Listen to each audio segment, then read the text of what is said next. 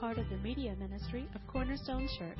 You can listen to this and other messages on our website at www.corner-stone.org or by subscribing to our podcast. Father, we talk in that song about the glory that you have already revealed. Father, Paul uses that word glory in the past tense. It's a done deal. It's sealed. It will be delivered. And Father, you've given us your very Spirit just as that sign, as that guarantee until that day of redemption. And yet, Father, we face a lot of futility, a lot of friction here in life. So, Father, help us today as we go to your word, Father, that we will see what you have promised, what is true, what is factual. Even if the feeling is not always there, even if, Father, this world would sometimes tell our mind and even our heart, Father, that these things are not truth. And so, Father, as we pour into your word this morning, Father, as we claim these truths, as, Father, as we see who we can be in Christ, Father, I pray for those that are Christians here this morning, Father, that the torment that they may have, the doubt that they have, Father, today you would just give them a guarantee. And, Father, just something that's so real in their lives. But, Father, for those that may not know you this morning, maybe they're good people. Maybe they have done good things in their lives. Maybe they are actually even better than a lot of Christians that we might know. And yet, Father, they've never entered into that relationship with you in a personal way. Father, will you reveal the gospel to them? Father, not religion, not just laws and morals and all those things. As important as the law is, and, Father, you've called us into a morality. Father, you've called us foremost into a relationship with your Son. And so, Father, today, will you open eyes, Father, as only your Spirit can. Father, we cannot come to you, Father, unless you open our eyes and see you as you are. And I pray that you would do that even in the midst of our service this day as we pray all this in Christ's name. Amen. Amen. And really good to see you this morning. Open your Bibles to Romans chapter 8. We're near the end of Romans chapter 8, and we've been talking, really, those songs really kind of captured what we've been talking about, what Paul was describing there. That God has already promised those who are in Christ a glory. And if I asked you this morning that if you're a Christian, and I said, do you believe that you're going to heaven? I would imagine that I would see just about everybody raise their hand and said, yeah, I really don't have doubt about the heaven part. But what about the daily time that we just have the friction of this world and that we have to really deal with fallen people and our own fallenness and all those things, that we haven't seen the fullness of all that displayed? And so this morning, as we go into God's Word, we're going to see that there is that kind of, that tug of war that goes back and forth between scriptural truth and what God has already said is going to happen and where we live. How many of y'all have ever been to a criminal trial? How many of y'all were actually in the criminal trial? It was Now, if you've ever been to a criminal trial, you know that there's really kind of some stages of that criminal trial. They will start with kind of the opening statement, and the lawyers both from both the defense and the prosecution will get out there, and they will make their opening statements to the jury, and they will say, okay, here's the case before you. And then you have a trial. Sometimes that trial is a day. Sometimes it's a week. Sometimes it can go on for months. And then finally, after they put all those facts out there, there's finally a time in that trial where they kind of sum up everything. And they have what we call the closing arguments. And in that time, you have the opportunity for each one of those lawyers to make their case, to sum up what happened in that day, week, or months of trial. And in about 15, 30, 45 minutes, try to bring everything together. Well, that's kind of where we are in Romans chapter 8. Paul's at a point now where he has made this bold declaration in Romans 8:1 that is, therefore now no condemnation for those who are in Christ Jesus. That if we're in Christ, we are totally forgiven, not partially forgiven, not most of the way forgiven. That's an activity that's still going on, but it is totally is something that is done. And so he's made this bold declaration in Romans 8:1 of what is reality for the life of the believer, somebody who's in Christ. And he spent the whole rest of the time kind of giving us the case. And he's been very logical. If you're a logically minded person, you would love Romans chapter 8 because he just puts out a logical case. It's not kind of touchy-feely. It's not, even though it has a lot of emotion in it, he's really coming much more from that vantage point of a lawyer kind of making his case. That's really what all of Romans is. And we come to this place where as he's making this final closing argument, he uses a tactic that a lot of lawyers use. And that is he begins to ask questions.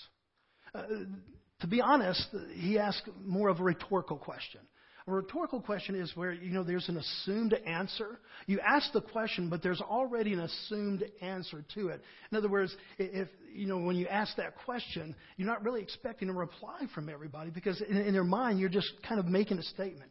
It's almost like when you were growing up and your mom may have asked, "Do I look like the maid?" Anybody remember that? And if you were wise, you didn't answer her. You didn't say, "Well, actually, you do. You look." No, there was a point to where she would ask you that because she was tired of picking up your clothes. She was tired of doing all those things. And it's like, do I really look like the maid? And so that's what Paul is doing here as we come to the conclusion of Romans chapter 8. So if you have your Bibles, again, open up to Romans chapter 8. We're going to start in verse 31. And what Paul does here, he uses this technique, and basically he asks 7 questions. But really, he summarizes his points in 5 questions. So this morning, what we're going to do is look at 5 questions that every one of us should know the answer to. And if you don't know the answer, then today is a good day for you to say, okay, this is what God has said. Now, I say that not to prove your ignorance if you don't know the answer, but sometimes as we go through this life and we take things that God has made sure and definite, it's our fallenness. It's our kind of humanity. In this state that we are still, where even though Christ has finished off his work, our mind is still trying to grab hold of that and make it something that we know, that we know, that we know. And so Paul begins to ask 5 questions. The first one is found in verse 31. So Romans chapter 8, verse 31, and look at the first question that he says. Really, this would be enough for it to be the summation of really his whole argument there. Romans 8:31. What then shall we say to these things? He makes a connection to everything that he stated before. What then shall we say to these things? If God is for us, who can be against us? We just sang that. If God is on our side, then who really can be against us? And we have said many times over the last several weeks that Paul is not saying that difficulty is not a part of the Christian's life.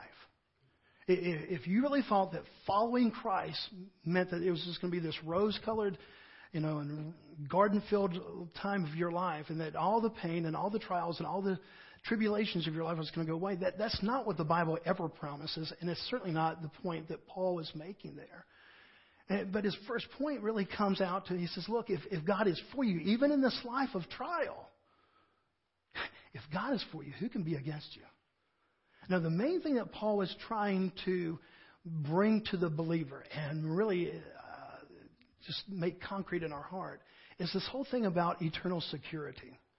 I've heard it called perseverance of the saint. I've heard it called the preserving of the saint. You can use different terms. Theological people use different terms. But basically that once we're in Christ, we've put our firm faith and belief that to be made right with the Holy God, that it was Christ and his finished work, his death, burial, and resurrection. That's what made us right with God. Not our own works, not our own ability to be good people. But once we are settled in that and we put our full faith in that, the Bible says at that point that very much that not only are we saved, but folks, we're saved forever. And yet, do you always feel saved? I think I shared about 4 or 5 weeks ago, one of my favorite preachers is Charles Spurgeon.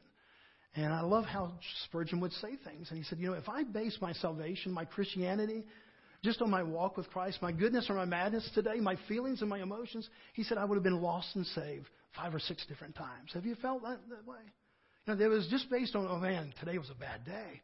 I just don't really feel like a Christian. Well, Paul is trying to settle that. Because think about what the Romans were going through. Number one, they were living in a very, if you want to say evil world, you think back what happened just a couple of days ago in Paris. And we're going, man, what a world we live in. Well, folks, you can go back 2,000 years, and there was that kind of evilness. There was that kind of hatred, man against man. There was people that were being persecuted. When Paul is writing this, Christians are actually being taken to places and fed to wild animals. It wasn't unusual under Nero for Christians to be hung upside down on the cross to make mockery of Christ and lit for garden parties. They would actually light the Bible. Just gross things that just blow our mind. And so Paul is not talking in this idyllic world. This isn't some utopia that Paul has come upon. He says, hey, look, when Christ begins to really reign, everything's going to work out. He's talking to people that are really facing dire circumstances. And yet he's trying to get us to gain perspective. And that first question, I mean, what an amazing question. If God is for you, who can be against you? I mean, in one way, isn't the case closed right then? I mean, couldn't you just really close the rest of the other four questions? Because that is so solid in what Paul is asking. If God is on our side, not just on our side, not just kind of a hero in our corner, but if he has finished the work, what else can we expect? What else can we add to that? So Paul begins to talk about that. He asks this first question. And his whole theory is not that the Christian life is the absence of problems, but it's the presence of God. If you're waiting for the Christian life to be the absence of problems, it will come one day. It will come. And we just sang about it. That glorious day. It will happen till glory. As long as we're walking this earth, there's going to be torment. There's going to be times that our heart is broken. There's going to be times that we're going to be disappointed in one another, people that we love, people that we trusted. We're going to be disappointed in God. Even though there's really not a reason to be disappointed, God, we're going to be this fragile being in the midst of this world until that glorious day when all of sin has been pushed away and we live in a place where there is no sin, and there is no crying, and there's no pain, that glorious day of heaven. But until then, Paul says, look, here's the promise of God. Not the absence of problems, but that I'm ever with you. See, they even knew that in the Old Testament, even before Christ came and did his work. The Old Testament in Psalms 118, verse 6, the psalmist wrote, "The Lord is on my side, I will not fear. What can man do to me?" Now, you like that verse? Is there an answer? And that wasn't so much rhetorical, written in the Old Testament, the psalmist. I mean, what's the answer to that? What can man do to you? Can man do anything to you? Yeah, he really can. The answer wasn't there just, whatever man can do. No, the psalmist was going, look, I want you to get in perspective. Man can do a lot to you. But he's trying to say, okay, but if God is on your side, if God is on my side, the Lord is on my side, I'm not going to fear. Why? Because I have both God's protection and I have God with me. Folks, this whole thought that the Christian life is just some kind of a walk through the garden, it's not biblical. And Paul is trying to come to a place where he is trying to show us not so much a problem-free life, but the security of the believer. That's really what Romans 8 is all about, is that once you're in Christ, you're in Christ. It's his work. The attacks in Paris this past week, it's amazing the kind of fear that brings to a lot of people. It brings a lot of sorrow, a lot of heartbreak, a lot of prayers. I pray that you have been praying for those people, that God would use even this tragedy in the lives of that nation to bring them together, that men and women may come to know the security of Jesus Christ, because as they begin to face that fear that their life could be over at any moment because of terrorist acts, that they would see that there's only one security, and that's Jesus Christ. But we see something like that happen thousands of miles away, and yet it brings a fear to our own lives. In our own country, in 9/11, it was a time that we'll never forget. It's still etched upon the hearts and the minds of many people. But it really had a lot of different effects. For some people, it had a direct effect for days or weeks. Other people, for months and years. Others, to this day, they still live in both memory of that, but also in fear of that. One of those is my mom. My mom, days afterwards, said, "I will never get on a plane again." And I thought, this is going to pass. There's going to be a time when my mom just comes to a place where, 5 years out, 6 years out, she'll understand that as tragic as 9/11 was, and those planes going into the World Trade Center was, that, statistically speaking, that it's still pretty safe to get on a plane. To this day, my mom hasn't flown, and I doubt that she will ever fly again. She has a lingering fear that somehow, if she's on that plane, that it's going down. I don't know where you are when you look at tragedy like that. If it has a lingering effect in your life, if it's one of those things where you truly think about it constantly as life goes on. But I pray that this morning that you would go into God's Word and you see what he's promising here. He's promised us here a life not without tragedy, but a life truly that can be without fear, because our security is in Jesus Christ. And so the first thing that Paul says is, okay, if God's for us, who can be against us? But that leads to a second question. Look at verse 32. And that question that he asks next is a question of perspective. He, that is God, who did not spare his own son, but gave him up for all things, how will he not also graciously give us all things? Have you ever wondered why God didn't answer every one of your prayers? I mean, in your heart, your mind, everything was, it was good motives. It wasn't like, okay, God, let me win the lottery. Let me do this. It wasn't something that was just for self-gain. It was truly, prayers that for a loved one who had cancer, for somebody else that was in torment, maybe a relationship, a marriage that was seeing trouble. And you prayed earnestly for that marriage, so that relationship would be redeemed and that relationship would come together and that marriage would stay intact. And over weeks and months, eventually you saw that it didn't. Well, it's not that God is behind every one of those things, those divisions, folks. That's because we're in a fallen world. The promise here isn't that God is going to give you everything that you ever prayed for. What Paul is doing, again, is one of perspective. He's saying very simply that, okay, when you go to ask those questions, and those questions will come to our lives, that when you begin to ask, okay, God, why didn't you do this? And God, why didn't you do that? Those real meaty questions of life. He said, we always come back to what God did do. He goes from the greater to the lesser. You and I, we usually go from the lesser to the greater. Not so much that we always are on the trivial things, but have you ever just really asked God about trivial things?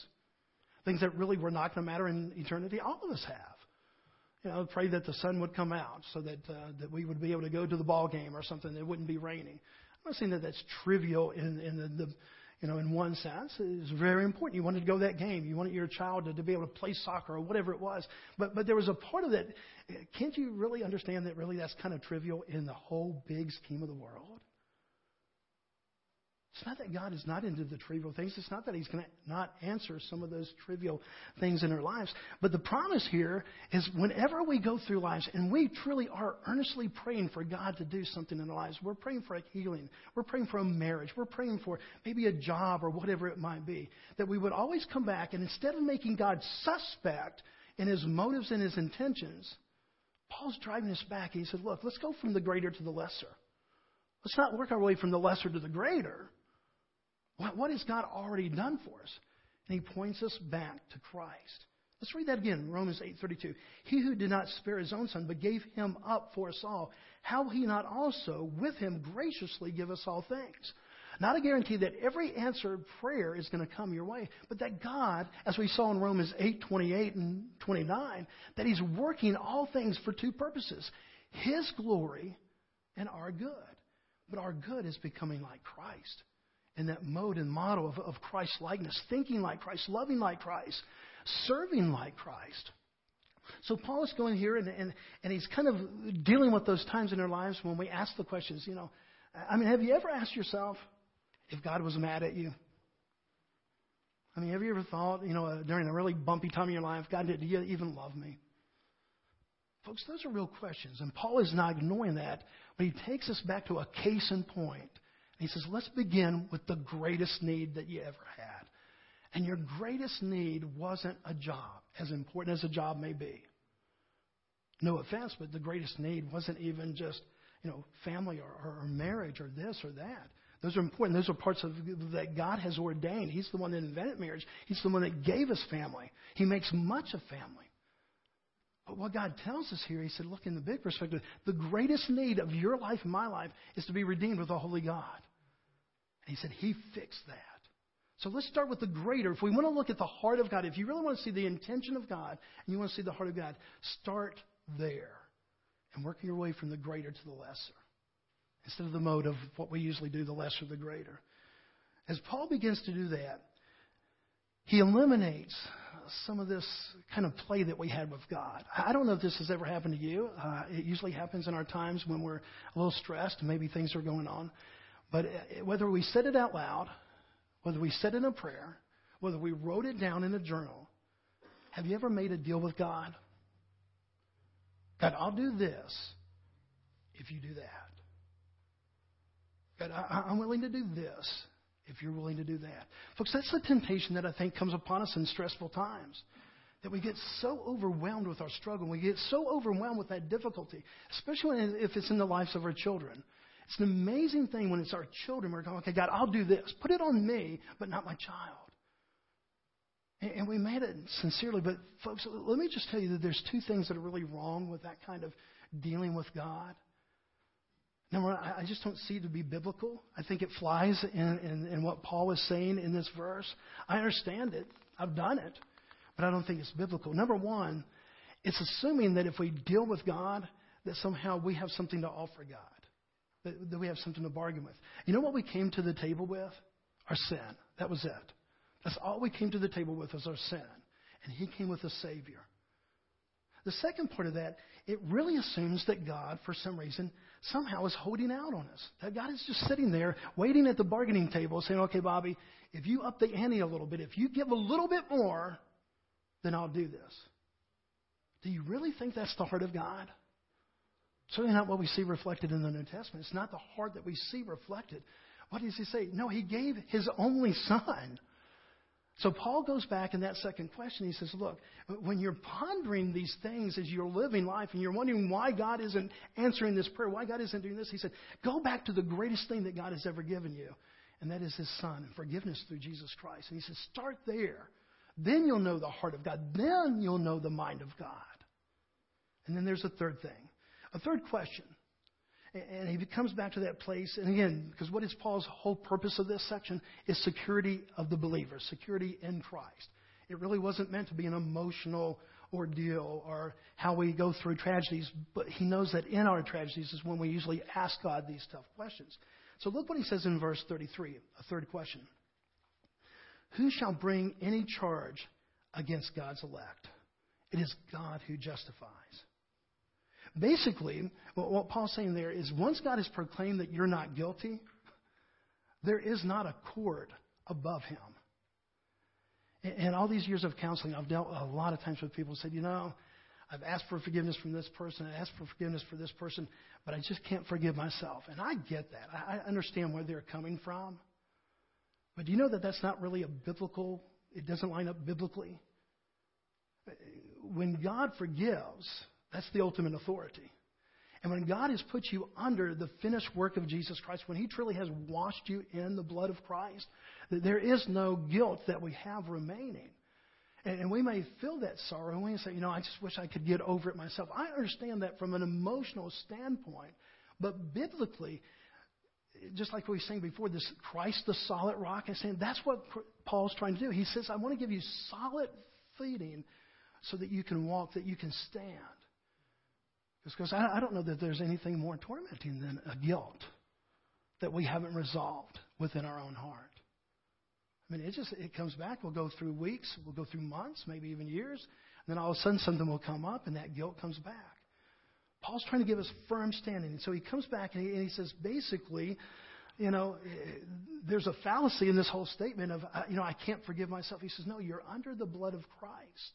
And if you've gone to the cross, and if you truly have believed in Christ for the redemption, the forgiveness of your sin, he said, it's finished, guys. There's not a court above him. Now, the great thing about this is the promise for today, but also the promise for tomorrow. If God has promised you that you are forgiven in Christ Jesus, we don't have to fear that one day, and I don't know how Judgment Day is going to happen, guys.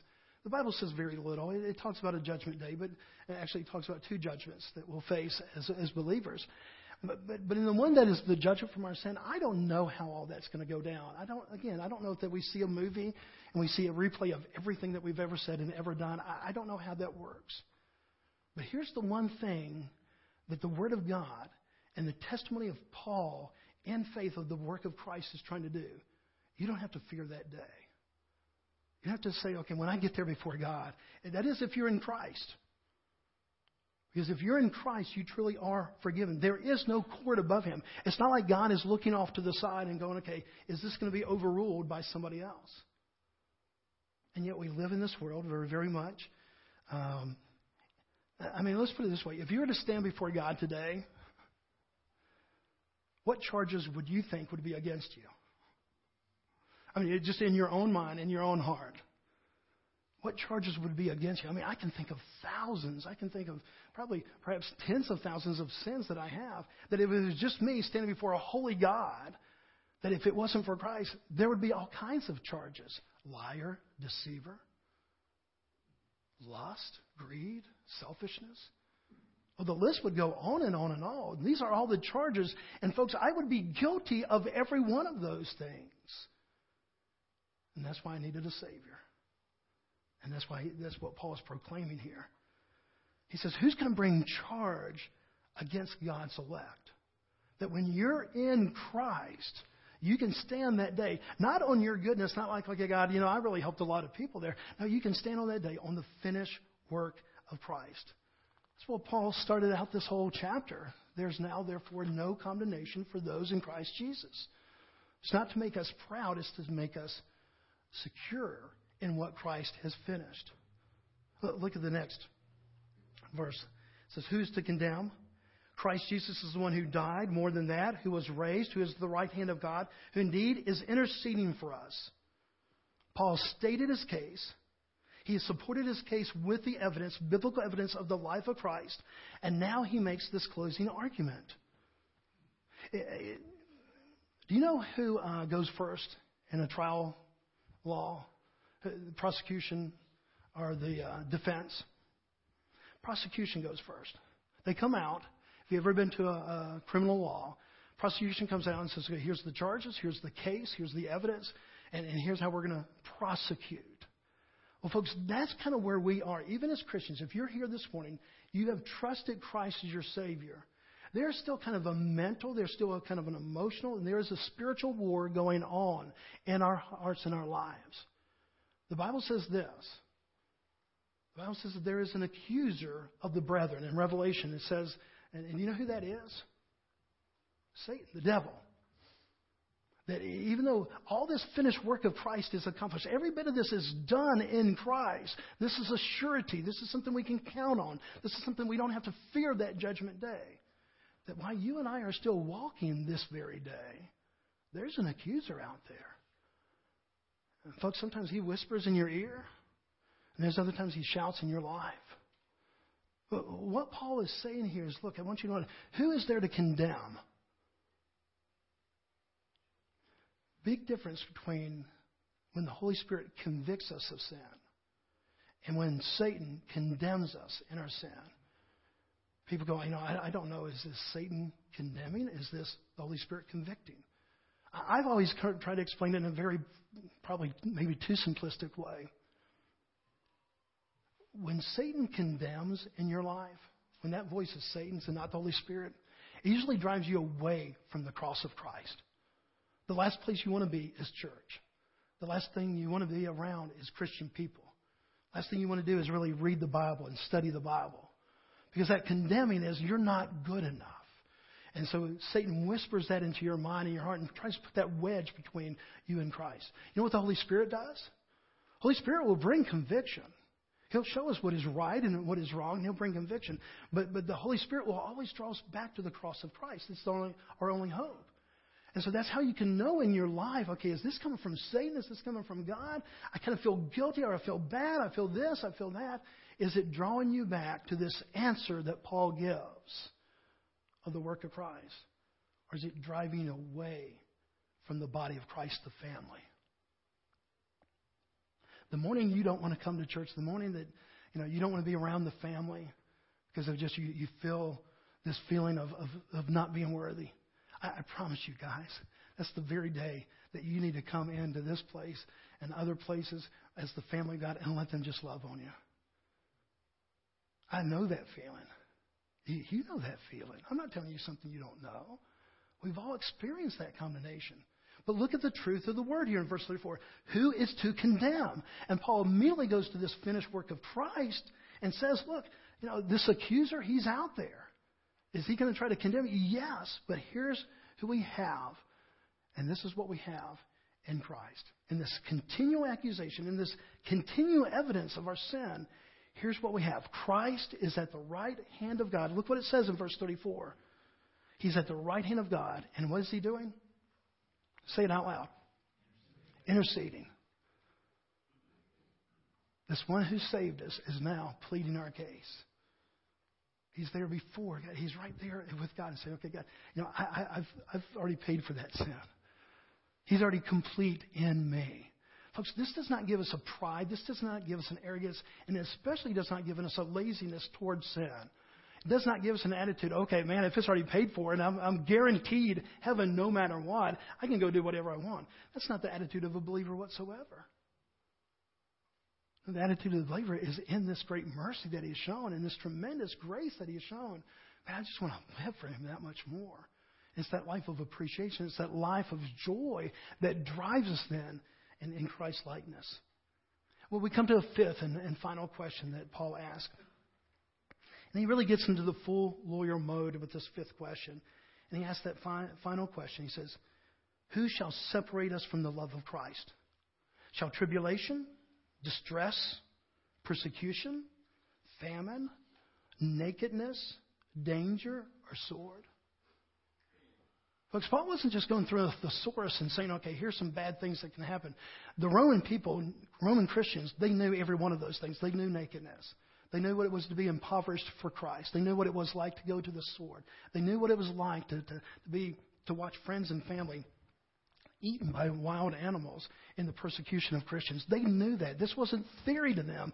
This was something they were actually watching happen. And what is this bold statement that Paul makes, inspired by the Holy Spirit? Guys, what you see is horror. What you see is dreadful. But don't think for a second that God has stopped loving you. If you have kids that are at least 8, 9, 10 years old, you've probably gone through these stages with your kids. They kind of go through two stages of questions. If not, if you have younger ones, you will get there. That first stage is the why stage. Parents been through that. You know, why's the grass green? Well, because God just wanted to make it green. Well, why? And even though you give an answer to that, there's another question of why that repeats that. That's one stage that kids go through, 3, 4, 5 years old, why? And they ask endless times why. But there's a second stage that a lot of kids will go through when their mind begins to do a little bit more of abstract thoughts, complex thinking. And that is, what if? Have your kids ever went through that? Well, what if this? And they come up with some strange things. And I don't know how much, I mean, I had 2 girls, and my girls didn't go wild, but somehow boys' minds go really, really wild with this what if. And the what if is almost always first preceded by but. But what if? You know, is God still going to love me if I do this? Well, what if I do it 5 times? What if I do it 25 times? What if I did it, and at least for the moment, I really enjoyed it? And all of a sudden, we begin to ask these what-if questions, even about what God has said. And that's basically what he does here in this. You know, what can separate us from God? Is there anything out there that eventually would just separate us? Is there a line that we could pass where God doesn't love us anymore? Now, again, folks, who's he talking to? He's talking to those that are in Christ Jesus. He's talking about those who have put their faith and trust in that finished work of Christ. And basically, because his whole argument is that of eternal security, the preserving of the saint, Paul actually says, no, there's no place you can go. There's no place you can go. There's nothing that can happen to you. There's no danger. There's nothing that this world can do you that can separate you from the love of God. Folks, our security is not found in our circumstance. It's found in Christ. But here's what your heart and your mind, as we close this morning, here's what happens. In our heart and our mind, circumstances get so big. And God, again, never makes light of circumstances. He just makes much of Christ. This morning, all these promises, all these guarantees, all this that is settled and done in Christ Jesus is for those who put their faith and their trust in Christ. But I have really good news for you this morning. If you're here this morning and say, you know, Bobby, I've gone to church before. Bobby, I've even read the Bible. I know some verses from the Bible. But you're at the point where you really don't know that you truly have put your faith and trust in Christ. You put it more in your ability to be kind of a Christian person. looking more maybe at the morality that has changed your life. You used to do this, this, and this, but you stopped doing those things because you know that those just weren't good things. And you've looked more to yourself to be able to kind of come to God on that merit. What great news Paul has for us today. What great news God is sharing with us. It is not about how much merit you have. Not about your goodness and your ability to do all these things. It is all based on what is finished and done in Christ Jesus. And so here's the appeal this morning, guys. If you're here in Christ Jesus this morning, no matter which way the wind is blowing in your life, and you can so identify with verse 35, so man, talk about tribulation, distress, that's exactly where I'm living. That you would be able to take these guarantees, these promises of God, and know in your heart this morning that they are secure and you are secure in Christ Jesus. But here's the promise for those that maybe would be a little bit unsure of where they stand in the whole Christian thing. Hey, I kind of believe that Jesus did die on the cross. I kind of believe some of these things. I just don't know that I get all that. This morning, you know, just go to God and say, God, I don't know all the words. I don't know all the theological concepts. I don't know all these things. I just know that I need you and that you provided your son, your only son, and he's the only Savior that I have. The good thing, he's the only Savior that I need. There's nothing I can add to that. And this very day, here's the miracle of Christianity. This very day, as you put your faith and trust in that, you can be with we would often say, saved, become a Christian, part of the family of God. Not after you get baptized, not after, all those things we do to show this outward sign afterwards of what Christ has done for us. That simple belief of just, hey, I cannot save myself. My only hope is Christ. And my prayer this morning is if you have any questions about that, if you have any doubt in your own life, that you would just pray out and cry out to your God this morning. He is a God who hears our cries and hears our hurts and hears our pleas. God, will you just firm this up in my life? You can call me during the week. You can email. I would love to talk to you. I would love to spend, if you want hours to spend on it, there's nothing more important. That's why Paul belabored all this through Romans 8. He wants us to know the security that we have in Jesus Christ. Let's pray together this morning. Father, we love you and we thank you. And Father, this morning we thank you for Romans 8, Father. And we thank you that as Christ begins to reign and rule in our lives, Father, that we go through these times where there is a lot of doubt. Father, we go through times when the torment of this world, Father, brings uncertainty. Father, we look at the tragedy in Paris the other night and we really wonder, okay, God, why do you allow such tragedy among men? Father, I thank you this morning that as many questions we have, you always have an answer. And Father, that answer may not be a full description of why evil exists and all these things. Father, your answer always comes back to one, and that is your Son. So Father, this morning, to make it real personal, Father, for us just to get before you as a holy Father before us, we thank you for this surety that you have given us. Father, thank you that this morning, that if you are for us, Father, there is no one that can really come against us. Father, thank you this morning that if we are in Christ, Father, there is no one that can condemn us this day or that day of judgment to come. And Father, we thank you this morning that there is no one that can separate us from your love. So, Father, when the accuser comes, when guilt comes, when all these different things come into our lives to put question where you've made a definite statement in Christ, Father, we just pray that you would give us that truth and we'd sink our teeth and our heart and our mind into it. Father, this morning I do pray for those that perhaps, Father, this is the first day that you really begin to open their eyes and their minds to the gospel, this beautiful gift of grace that you've given us. That you so love this world, that even though we were in our sin, that you sent your Son to die for us. What a testimony, Father. What an act of love. And Father, I pray that the beauty of that, the simplicity of that, the depth of that, Father, would be known in mind and heart today by your Holy Spirit. So we love you, Father. We thank you, Father. And we come to this time now where we just kind of reflect upon these truths. Father, I pray that we would just pray where we are, pray here at the altar, Father, that we would be a responding people to you this morning, Father, in praise in crying out in need. And Father, that we would find your grace, your truth, and your love in our time of desperation. We love you, Father, and we thank you for Christ as we pray all these things in his name. Amen.